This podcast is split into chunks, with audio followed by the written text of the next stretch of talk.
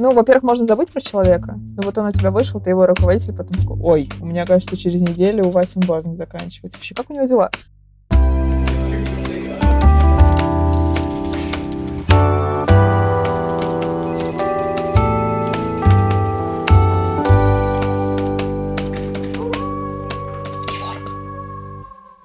Привет! На связи Неворк, подкаст о том, как работать с людьми по-человечески.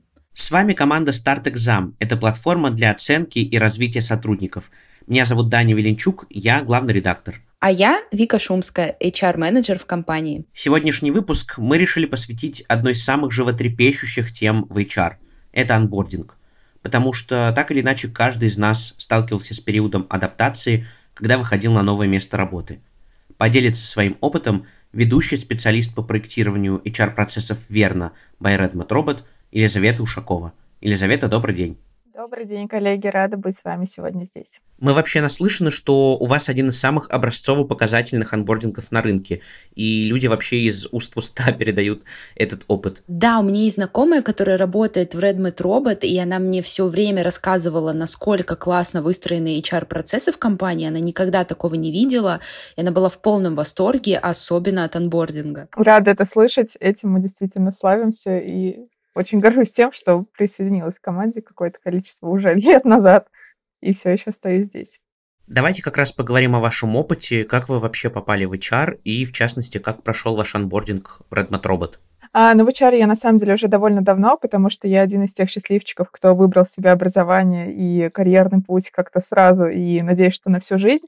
А, поэтому я уже больше 10 лет занимаюсь оценкой и развитием персонала, и последние лет, наверное, ой, чтобы не соврать 5-6, э, фокусируюсь именно на IT-командах. А, вот, поэтому я такой HR до мозга костей, а, трепетно люблю оценку, и сейчас э, не менее трепетно люблю построение HR-процесса для того, чтобы делать э, их классно и так, чтобы в компаниях они прям супер круто работали. А, вот, если говорить про Redmond Robot, то в компанию я пришла а, где-то около трех лет назад, и мне повезло пройти онбординг аж дважды. А, потому что первый раз я проходила его, соответственно, как новый сотрудник компании, а, когда встраивалась в позицию HR-партнера для ряда команд, а, и потом я ротировалась внутри уже группы, и сейчас работаю верно, соответственно, у меня был онбординг в рамках ротации. Это такие два, с одной стороны, разных, с другой стороны, похожих процесса, но здорово, что получилось пройти тот и тот. А до Redmond Robot у вас в карьере были анбординги? А, ну, скажем так, был в том или ином виде период адаптации, э, э, где-то он был с использованием э, всяческих табличек в Excel или в Word, а когда тебе было очень страшно ставить эти галочки, потому что казалось, что ты не поставишь лишнюю галочку, и все, испытательный срок не пройден. А где-то это было просто изучение немного хаотичной информации, доступной, которая рядом с тобой есть. А, но вот с точки зрения какого-то глобального простроенного а, процесса с э, какими-то понятными вехами, точками контакта и так далее, а, скорее робот для меня это такая уникальная история, которую я трепетно люблю, потому что до этого все было немного в более таком хаотичном режиме, скажем так.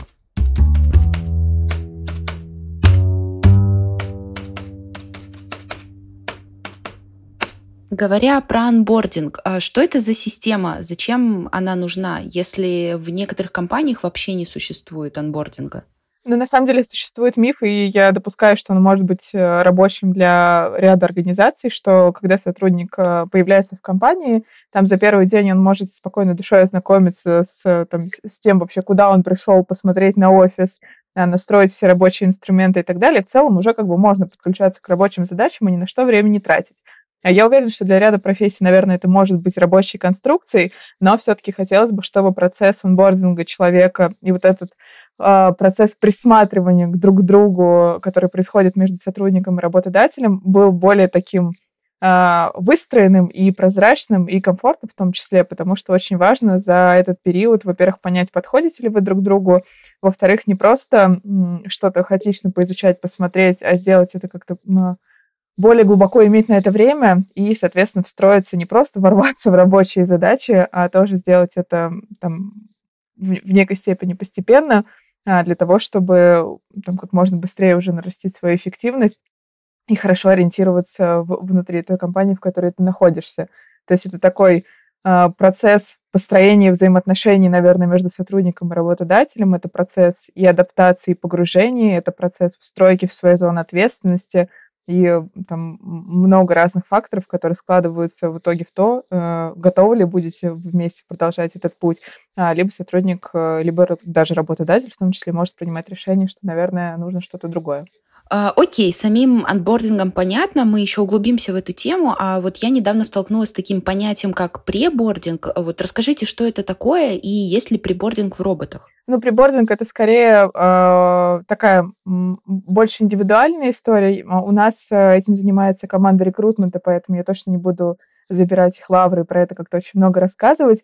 А, но, само собой, есть такая возможность, если в этом есть необходимость и если есть заинтересованность, показать какие-то возможные доступные материалы, там, само собой, без нарушения идеи, идеи до того, как человек э, трудоустроился, что-то почитать, посмотреть, само собой, с кем-то пообщаться, а, как минимум на собеседовании, плюс, может быть, какая-то коммуникация и вне этого. Поэтому все рассматривается индивидуально, но каких-то строгих ограничений здесь точно нет, что нет, мы такого не делаем. Конечно, делаем, если есть такая потребность.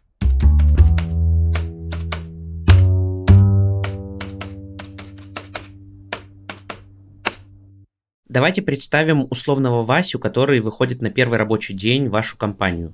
Каким будет этот день? Ну, здесь, э, как мы живем в текущей реальности, может быть два варианта, когда Вася оформляется удаленно или когда Вася оформляется очно, находясь в офисе. А, предлагаю начать с второго варианта, потому что он может быть более насыщенным, а, потому что помимо базовых историй, когда сотрудника встречает в офисе рекрутер, который, соответственно, выстраивал с ним коммуникацию, там проводит экскурсию, можно вместе попить кофе, поболтать, это всегда очень приятно. А, все рассказывает, показывает, помогает э, там, передать документы на оформление, а, помогает получить технику. То есть такое а, первое погружение в офис, в атмосферу в очном режиме, оно проходит э, сопровождением для того, чтобы новый сотрудник там не потерялся, не заблудился, вот, и для того, чтобы ему было комфортно и безопасно, потому что, когда приходишь в какой-нибудь большой офис, и непонятно, где отдел кадров на каком-то седьмом этаже в третьем переулке, наверное, это немножко сбивает с толку. Вот, а здесь мы помогаем этот путь пройти для того, чтобы ребятам было комфортно. Вот, и, соответственно, здесь такая первая, наверное, больше организационная часть, чтобы настроить почту, мессенджеры, там, разобраться с новым компьютером и так далее. Вот, а, ну и, соответственно, рабочее место. Это тоже немаловажная история, чтобы ты понимал, где ты сидишь, где можно тебе покушать, куда пойти, где помыть руки, где сидит твоя команда, если кто-то из ребят тоже находится в офисе. Дальше уже мы, само собой, над человеком, как мама курочки, не ходим весь день. А, он уже может познакомиться с командой, поболтать с ребятами. Само собой, это больше про такую неформальную коммуникацию, чем сразу раз, два, три, четыре, пять мы пойдем с тобой смотреть, что у нас будет на онбординге. Вот, но к этой части мы тоже мягко переходим и стараемся там в первые дни выхода сотрудника на работу, а в идеале даже прям в первый рабочий день, а, провести а, встречу, которая называется установка на онбординг, установка на испытательный срок. То есть это такая синхронизационная встреча, когда а, сотрудник не то что знакомится, скорее всего, руководитель он уже видел на собеседовании будущего, где сотрудник, соответственно, еще раз встречается со своим уже нынешним руководителем, где он знакомится со своим ментором, если это не руководитель, а отдельный сотрудник, и знакомится со своим HR-партнером.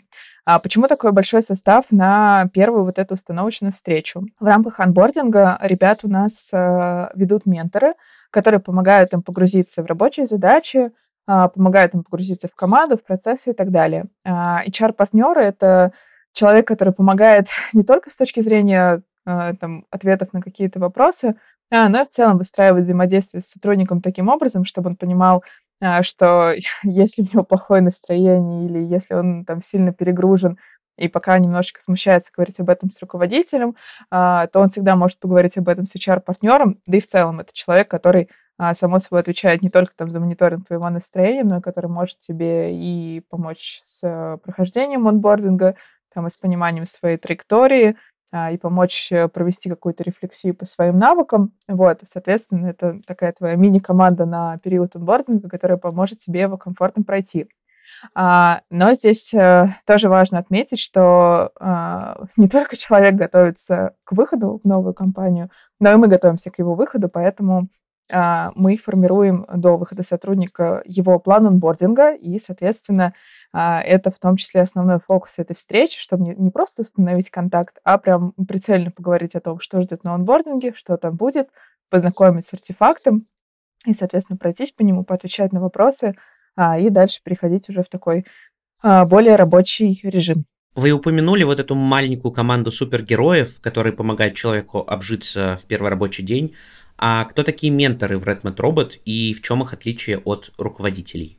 А, менторы это по сути наставники. А, это в роли наставника, в роли ментора может выступать либо руководитель сотрудника, либо если, например, сотрудник выходит на какой-то а, скажем так, автономный проект, к которому не подключен руководитель, то это может быть старший специалист с этого проекта, для того, чтобы просто более погруженно помогать новому сотруднику погружаться в процессы, в задачи, кто как устроенный. То есть помимо того, что он помогает вообще адаптироваться в команде, а, познакомиться со всеми там и, и встроиться в команду, он еще в том числе, если это необходимо, помогает потихонечку прокачивать скиллы, а, там, а, решать рабочие задачи, если возникают какие-то сложности, помогает и с ними, и, соответственно, ведет новичка на период, э, на, на весь период онбординга.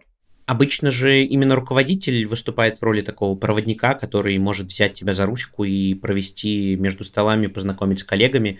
Если у человека есть ментор, и он берет на себя эти функции, то не выходит ли так, что теряется вот этот дружеский контакт с менеджером? Здесь на самом деле а, мы очень забавно сейчас говорим про а, несколько ролей, потому что а, в целом за онбординг нового сотрудника отвечает руководитель практики, куда он вышел, а, ментор, соответственно, выступает в роли наставника. А если говорить про менеджера, то это может быть менеджер проекта. И это еще один человек, который тоже помогает а, на онбординге для нового сотрудника, но уже, соответственно, в рамках своего проекта. Дружеская вот эта составляющая и неформальная коммуникация, она точно не теряется, потому что а, они как-то между собой так гармонично взаимосвязаны, потому что руководитель, само собой, э, не происходит такого, что он полностью выпустил новичка из фокуса и пришел к нему через три месяца такой, Вася, кажется, ты вышел три месяца назад. Что вообще, как дела? А, такого точно нет, потому что все равно есть какие-то а, регулярные one-to-one, о которых они договариваются, все равно есть пересечения на общекомандных синках, а, все равно это идет э, взаимодействие скорее с таких двух сторон, потому что ментор а, уже помогает более точно по каким-то конкретным задачам, а руководитель в целом держит сотрудников в контуре, что все в порядке, никаких сложностей нет, а если они возникают, то помогает их решать. Вот из того, что вы рассказали про анбординг в роботах, я слышу, что все достаточно гибко, все делается так, чтобы сотруднику новому было максимально комфортно.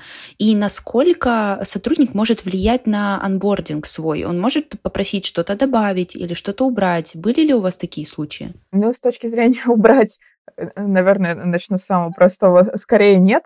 А, потому что, безусловно, если сотрудник выходит на какой-то прям суперактивный проект, где надо вот сделать прямо сейчас, сию секунду, а, конечно, мы допускаем, что может немножко а, поменяться порядок скажем так, приоритетов того, что сотрудник изучает на онбординге. Как я уже сказала, у нас есть план онбординга для каждого сотрудника – вот, а, но скорее ребята могут попросить э, что-то добавить, а, потому что мы вообще супер за, чтобы ребята подключались прям сразу, если есть такая возможность, к каким-то проектам развития.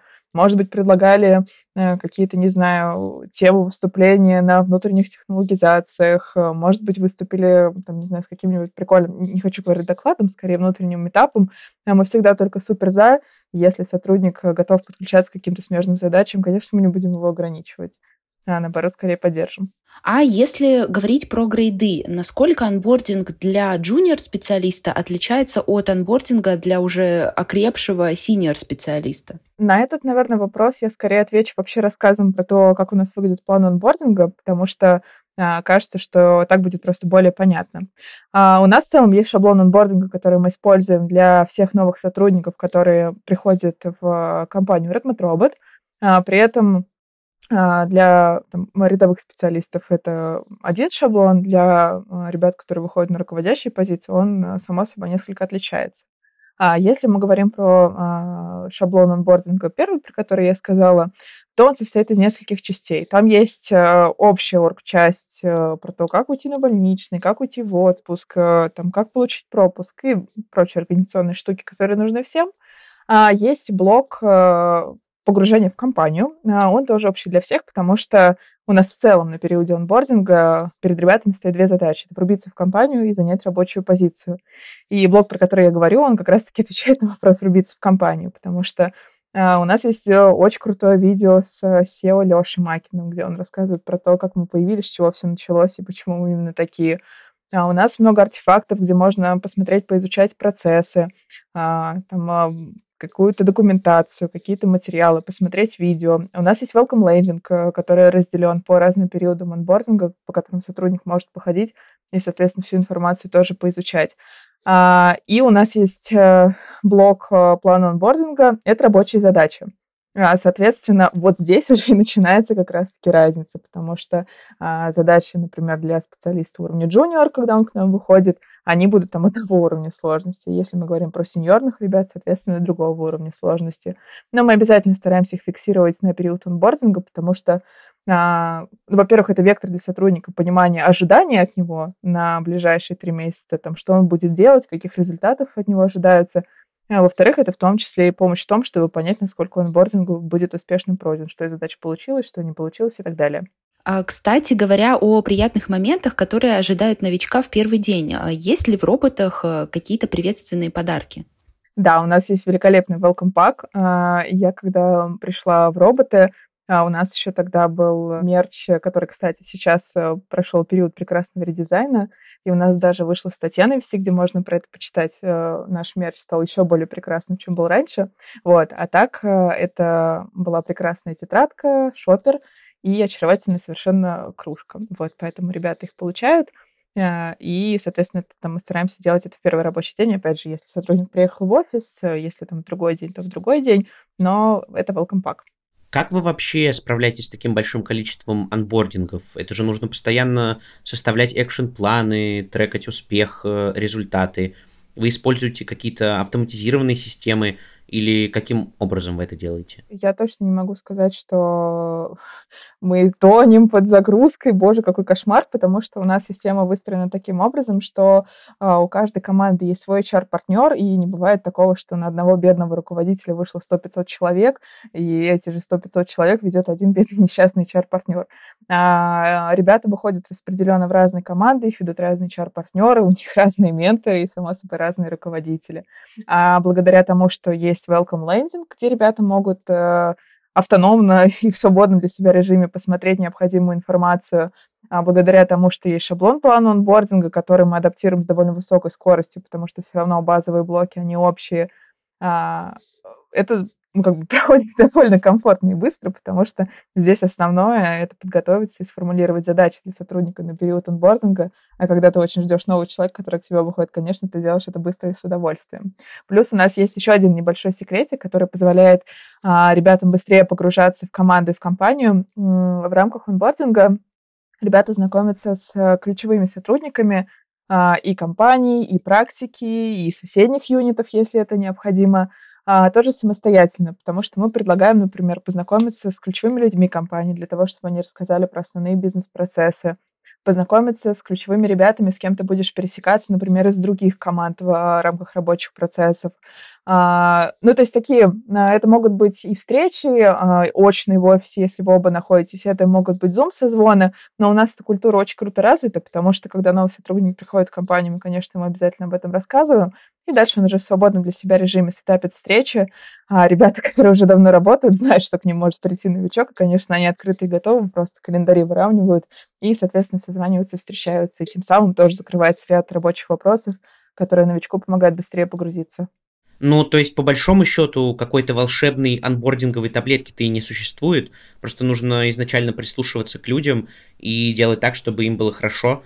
Я это все к тому, что иногда складывается ощущение, что в особенности в маленьких компаниях они бросают новичков в огонь, оправдывая это тем, что, ну блин, ну у нас нет бюджетов на какую-нибудь классную систему для анбординга. С помощью Google таблички и МРО можно сотворить чудо, оно будет красивым, понятным и вполне себе поможет новичку быстро пройти по процессу, не заблудиться и тем более быстро погрузиться в то, э, что ему предстоит в рамках своей зоны ответственности и своей команды. Вы же наверняка собираете какую-то обратную связь по итогам анбординга. Что говорят обычно новички? Да, все так. Э, на самом деле обратная связь мы не, у нас мы не то, что собираем ее как-то супер отдельно, потому что, опять же, есть регулярный контакт с ребятами, которые проходят период онбординга, и это и в режиме диалога, а, и у нас есть несколько основных встреч, которые проходят на периоде онбординга с разными сотрудниками. Э, если хотите, я тоже позднее про это могу рассказать. Вот, и просто, короче, в рабочем режиме все равно фидбэк возвращается. Всегда приятно слышать, когда ребята приходят к нам и говорят, боже, какой классный структурированный процесс. Наконец-то я понял, что такое процесс онбординга, а не просто вышел и пошел работать. А, и это очень круто, потому что мы действительно старались, чтобы это заработало. А, и классно, что ребята видят э, и искренне делятся тем, что им это правда помогает.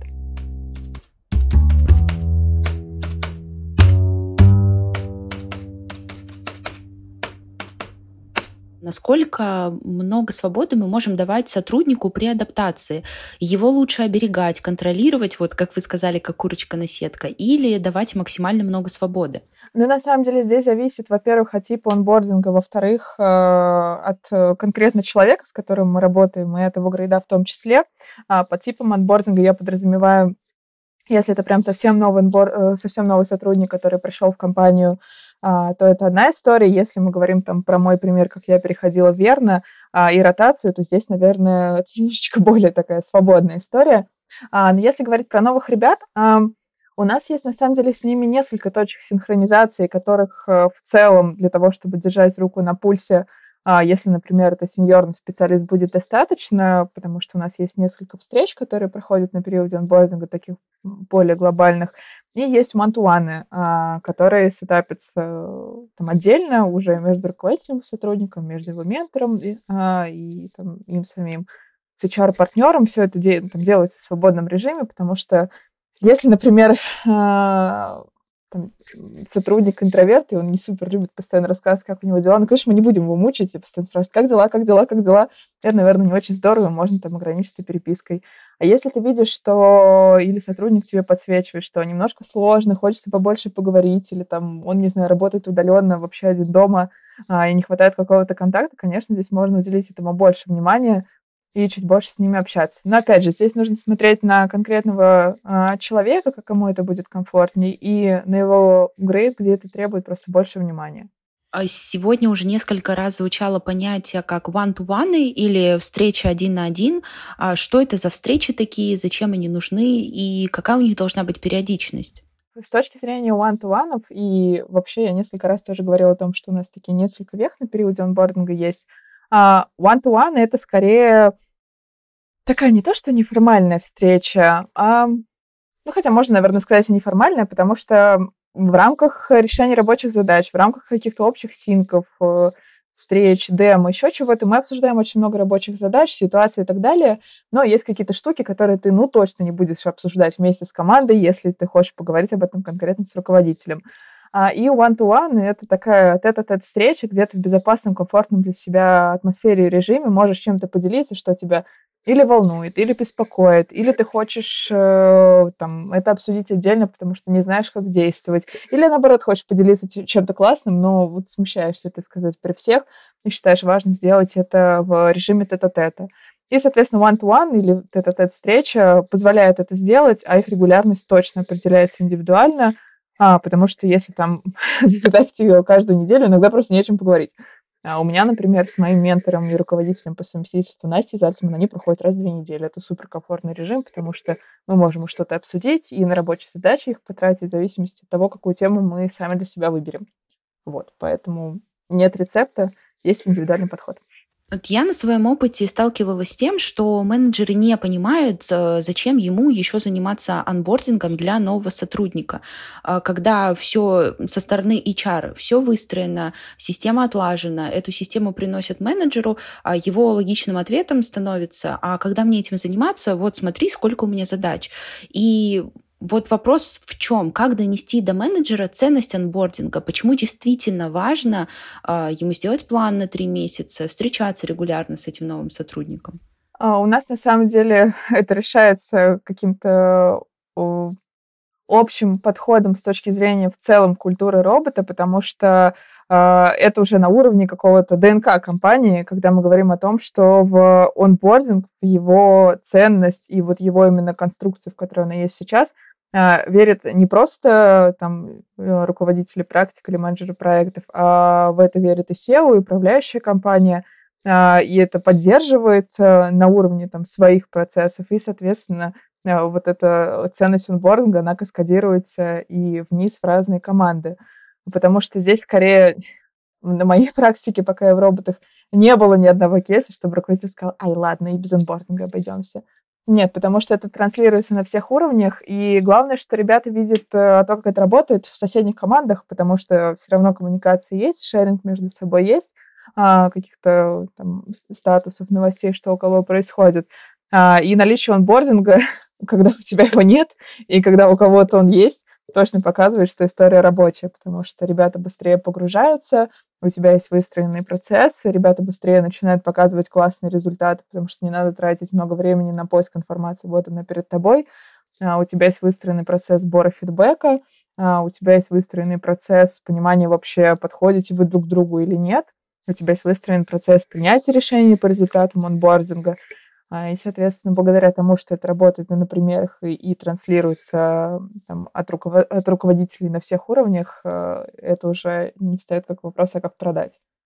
А говоря про завершающую стадию анбординга, насколько жестко мы должны требовать от сотрудника результата четкого по всем пунктам, которые ему озвучивались в самом начале? Здесь, на самом деле, история такая, что план анбординга — это не артефакт, который вот сотрудник один раз открыл вместе с руководителем, потом он чего-то там с ним делает, и руководитель больше его не видит. Само собой, ситуация могут, может меняться. А план анбординга — это история гибкая. Если, например, не знаю, задачи изменились, объем стал другой, или фокусы нужно в этих задачах сменить, это фиксируется в плане онбординга. А, опять же, потому что есть регулярный контакт с руководителем, есть регулярный контакт с ментором. А, дедлайны могут по каким-то причинам двигаться, и в итоге на завершении онбординга, само собой, это все учитывается, потому что на завершении онбординга проходит в рамках такой большой встречи рефлексии, ассессмента, э, и, соответственно, там мы в том числе возвращаемся а, к результатам, которые были достигнуты за период онбординга. Если были какие-то изменения, мы их обсуждаем и учитываем, потому что положить э, какие-то задачи на старте и через три месяца открыть их второй раз, ну, как бы здесь точно есть вероятность, что можно, ну, вот прям не попасть, особенно при условии, что работа проектная, изменения происходят быстро, их тоже нужно учитывать. А какие в роботах есть э, критерии прохождения испытательного срока? А, на самом деле у нас э, это скорее комплекс критериев, на которые мы обращаем внимание, потому что когда идет период онбординга, а, помимо one-to-one, которые мы обсудили ранее, у нас есть еще а, две встречи, которые в целом а, потом влияют на завершение онбординга.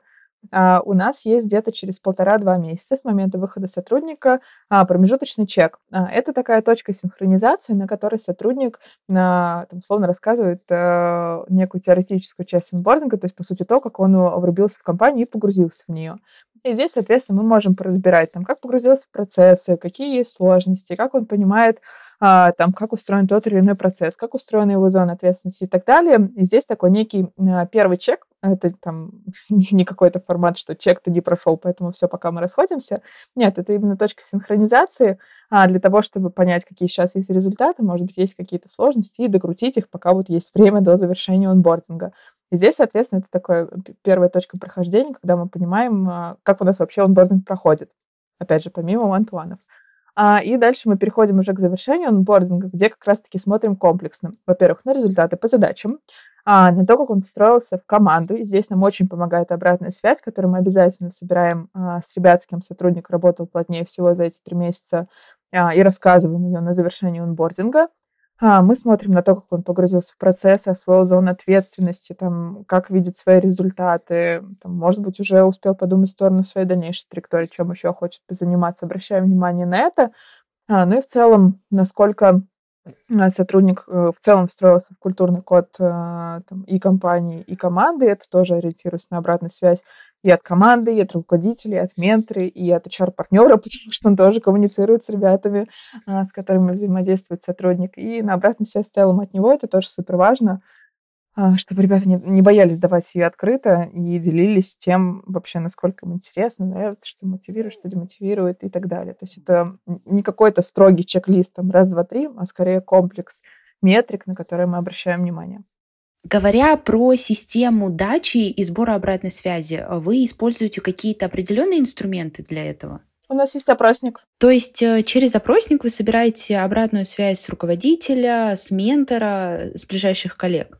А через опросник мы собираем обратную связь э, с ближайших коллег. Руководитель выдает фидбэк э, устный на встрече, ровно как и ментор. И, соответственно, HR-партнер э, ровно таким же образом может фидбэком поделиться. В силу того, что коллег может быть довольно много, с кем сотрудник пересекался, мы используем опросник. А иногда приходим там, лично, назначаем встречу, если это необходимо, и просто дособираем обратную связь, если нужно, например, больше кейсов или что-то уточнить. Насколько нам известно, по итогам анбординга вы еще делаете первый шаг в сторону развития сотрудников и проводите оценку по так называемому скиллсету. Можете рассказать чуть подробнее об этом? Угу. А, ну, на этапе завершения онбординга, там, скиллсет или матрица компетенций, а, это скорее не полноценная оценка результатов, так как три месяца это все-таки не так много.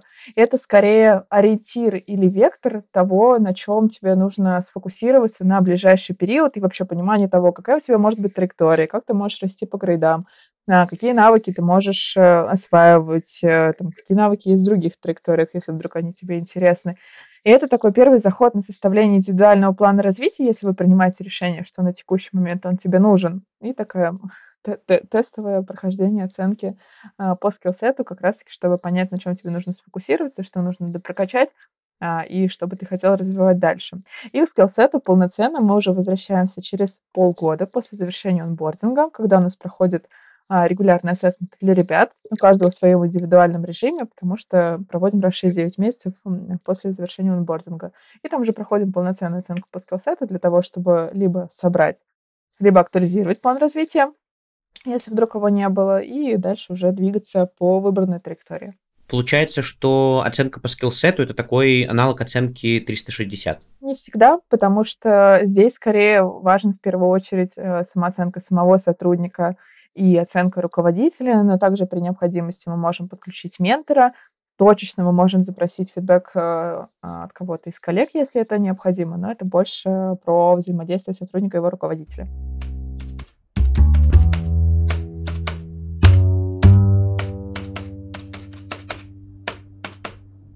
Мы сегодня уже вспоминали о прекрасной традиции российских компаний составлять экшен-планы. Прекрасно помню, мне кажется, большинство своих – с невероятным количеством строк, какими-то жуткими цифрами, на которые смотришь в первый день и думаешь, боже, да я, наверное, за год не выполню всего того, что здесь написано. Ну и, конечно, самое замечательное в этом всем, что по итогам адаптации через три месяца ты смотришь на это и понимаешь, что практически ничего из своих первоначальных должностных инструкций ты уже и не выполняешь.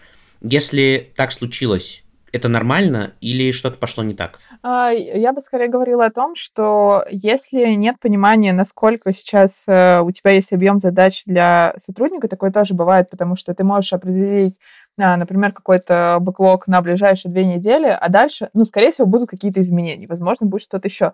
Об этом просто важно открыто, ну, не то, что просто, об этом важно а, открыто поговорить с сотрудником, чтобы у него были сформированы правильные ожидания, что вот сейчас, смотри, мы с тобой смотрим бэклог на две недели, а через две недели мы еще раз синканемся, посмотрим, что получилось, что не получилось, и обсудим там, что будет дальше на следующий период. А, то, какой пример привели вы, это скорее про то, что, наверное, чуть-чуть верхнеуровнево подошли к формированию плана онбординга и там ожидаемых э, задач и результатов, которые были зафиксированы, потому что, само собой, когда у тебя проходит вот эта стадия, когда ты изучил теорию, со всеми познакомился, ты прям, ну, супер быстро хочешь вгрузиться в рабочие задачи, уже начать что-то делать, чтобы понять вообще, а, а что ты будешь делать на этом месте работы.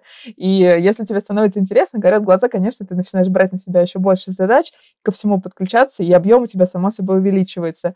Здесь, мне кажется, важным, во-первых, проявлять инициативу и подсвечивать это своему руководителю, чтобы это тоже фиксировать в плане онбординга, что смотри, вот так у нас изменилось, а я еще вот это начал делать, и вот это, а вот здесь здесь мне интересно и так далее, чтобы к моменту завершения онбординга у вас была наиболее полная картина, что там было изначально, что добавилось, что убавилось, что поменялось и так далее, а, для того, чтобы ничего не потерялось, не пропало, и не получилось так, что я сделал за двоих, а ожидали как за половинку. А бывает ли такое, что человек сам по итогам онбординга осознает, что ну не получается, ну слишком глубокие задачи или их слишком много, не мое? Что в таком случае делать компании? Обучать? Тянуть этого человека? Или лучше расстаться прямо на этом этапе? А, я снова сделаю шаг назад а, и приземлю нас на то, что это точно не происходит э, на моменте завершения онбординга. А, там прошло две недели, прошел месяц, как человек вышел, и если процесс настроен правильно, то вы уже понимаете, что э, что-то пошло не так. Либо нужно больше скиллов, либо нужно больше внимания ментора, либо действительно там сотрудник понимает, что неинтересно, сложно, не готов, э, хочу попробовать что-то другое, и это все обсуждается в режиме диалога, потому что иногда обстоятельства складываются таким образом, мы принимаем такое решение, что действительно сотрудника можем там, попрокачивать, ментор уделяет ему больше внимания, там, можем ротировать его на какие-то другие задачи, чтобы у него было время освоиться и прокачаться. А, либо я допускаю, что может быть принято решение, что, наверное, лучше попробовать себя в другой компании, потому что здесь, ну, а, прям совсем будет тяжело. А, вот. И здесь, опять же, если правильно выстраивать коммуникацию изначально и регулярно возвращать обратную связь, регулярно чекаться по задачам и убеждаться, что все в порядке, все ок, то здесь точно не возникнет каких-то проблем, сложностей или конфликтов. Если сама компания понимает, что ну, не срастается с этим человеком и нужно расставаться, то как сделать это экологично? Это через э, выдачу, во-первых, регулярного фидбэка, потому что мы понимаем это не за одну минуту и, не за два раза, это происходит на какой-то регулярной основе, потому что здесь важно, если, например, руководителю приходит какая-то негативная обратная связь от команды, важно собрать фактуру, проанализировать ситуацию и выйти на коммуникацию с сотрудником, а, подсветить, а, что может произойти, какие будут а, последствия, если ситуация не изменится, там, договориться о каких-то дедлайнах корректировки этой ситуации – и дальше, если уже ничего не происходит, то, соответственно, вы уже на этапе до обсудили, что будет, если изменений не произойдет. А, потому что очень важно делать это своевременно, иначе через три месяца приходишь к человеку и говоришь, а вот там две с половиной недели назад, а вот это было, а два месяца назад вот это было, сотрудник уже вообще не помнит, потому что, ну, никто же не отреагировал, значит, все нормально. Мне никто не сказал, что что-то не так. И если, соответственно, не ломать вот эту конструкцию своевременной выдачи обратной связи а, и обсуждения корректировки действий и последствий отсутствия этой корректировки, то, соответственно, это уже приводит к каким-то не самому экологичному офбордингу, скажем так, а соблюдение его экологичности — это соблюдение правил взаимодействия и коммуникации с сотрудником. Говоря про экологичность, если человек не может сработаться со своим руководителем и говорит об этом HR на встрече один на один, может ли здесь вообще чем-то помочь HR? А, HR здесь не то чтобы э, меняет э, как чьи крестные, он скорее помогает обсудить и договориться и выступает в роли модератора между сотрудником и руководителем, потому что э, здесь точно нужно договариваться между собой, и если вам по каким-то причинам сложно это сделать, потому что, не знаю, атмосфера накалилась, или сотрудник там боится, переживает с руководителем поговорить, хотя руководитель может быть тысячу раз готов к этому разговору, но просто он только вышел, он новенький, и там не всем бывает просто принять, что культура обратной связи существует, и это рабочая история, это не миф. Э, и, соответственно, HR здесь может быть в роли модератора и такого не то что посредника, он может помочь провести эту коммуникацию, он может помочь подготовиться к этой коммуникации, он точно не должен бежать и рассказывать скорее быстрее руководителю, что а-та-та, на тебя сотрудник жаловался, иди скажи ему. Вот. А, он делает это безопасно и комфортно для обеих сторон а, и помогает коммуникацию провести таким образом, чтобы люди смогли договориться и обсудить наболевшее или вовремя остановить эту коммуникацию, если вдруг она э, по каким-то причинам переходит на такой более эмоциональный уровень, и там продолжить ее, когда люди будут к этому готовы. Вот, но точно не решает ее самостоятельно. А если говорить про более закрытых сотрудников, если мы видим, что человек ни с кем не общается, не идет на контакт, а нужно ли нам здесь к нему приставать и говорить, эй, Вася, пойдем общаться, пойдем с нами пить кофе, или лучше его не дергать, не принуждать к активностям? Но здесь все-таки а, мы все взрослые люди, каждому из нас комфортнее взаимодействовать в том или ином для себя режиме и пытаться из интроверта сделать экстраверта, но это так себе история, потому что это уже какое-то а, насилие над личностью. А, мы можем предлагать, мы можем рассказывать, какие у нас совместные активности есть, можем там, подобрать ключик взаимодействия, может быть, человек вообще комфортнее общаться только в переписке, но заставлять э, быть активным и общительным, как и заставлять человека развиваться, это так себе история и скорее не рабочая, чем которая приведет к какому-то классному результату. А что должно случиться, чтобы анбординг пошел не так? Э, были ли у вас такие случаи? Чтобы пошло не так? Ну, во-первых, можно забыть про человека. Ну, вот он у тебя вышел, ты его руководитель, потом такой, ой, у меня, кажется, через неделю у Васи анбординг заканчивается. Вообще, как у него дела? а, наверное, здесь что-то пойдет не так. А если в план онбординга накидать какое-то кошмарное количество задач с какими-то жуткими результатами, которые ты не достигнешь за полгода, а, и периодически тюкать человека. Получилось, а сейчас сделал, а теперь сделал, а через пять минут сделаешь, а, то, наверное, этот процесс прям сильно поломает. Ну и мне кажется, на HR-бренд тоже может не очень хорошо повлиять. Да, в принципе, если пустить все на самотек, то, мне кажется, любой процесс может поломаться, если не держать руку на пульсе и пусть идет как идет. А, наверное, это не самая рабочая конструкция для любых процессов. Ну, наверное, если переборщить с тотальным контролем, это тоже будет не очень здорово, потому что если каждый день приходить с вопросами, узнавать, как дела, то, во-первых, ты будешь постоянно отвлекаться от рабочих задач, а во-вторых, возникнут вопросики. А может быть, я что-то делаю не так, может быть, я... мне не доверяют, я недостаточно самостоятельный, я недостаточно классный результат показываю, что, что, что происходит, почему так. Вот, наверное, это тоже процесс может в том числе поломать. И подводя итог, э, действительно ли возможно выстроить качественный анбординг в компании, опираясь на силы внутренних HR-специалистов, или иногда лучше привлечь э, сторонних коучей, менторов, просто классного HR с хорошим опытом? Э, застали ли вы момент в роботах, когда система анбординга выстраивалась или в целом HR-система выстраивалась? Ну, э, робот существует на рынке очень давно, и я там не настолько давно. я даже не столько в HR, сколько он существует. А, и процесс был выстроен, само собой, до моего прихода. А, я скорее застала то, как э, процесс э, выстраивался внутри верно, потому что мы довольно быстро начали расти. Вот, но в роботах строили сами своими заботливыми руками, а, и здесь это было очень здорово в плане того, что HR-команду поддерживали бизнес-подразделения, и э, этот процесс выстраивался не навязывая, что теперь мы будем жить вот так, а скорее совместно командой, что процесс у нас будет выстроен таким образом, что всем от него будет круто, и новым ребятам, которые к нам приходят, и руководителям, которых он бордит, потому что иногда действительно на онбординге у тебя может быть там человек пять, и это довольно много. Вот. А, и таким образом он строился своими силами, используя те инструменты, которые были доступны, и прекрасно он держится и только трансформируется в лучшую сторону.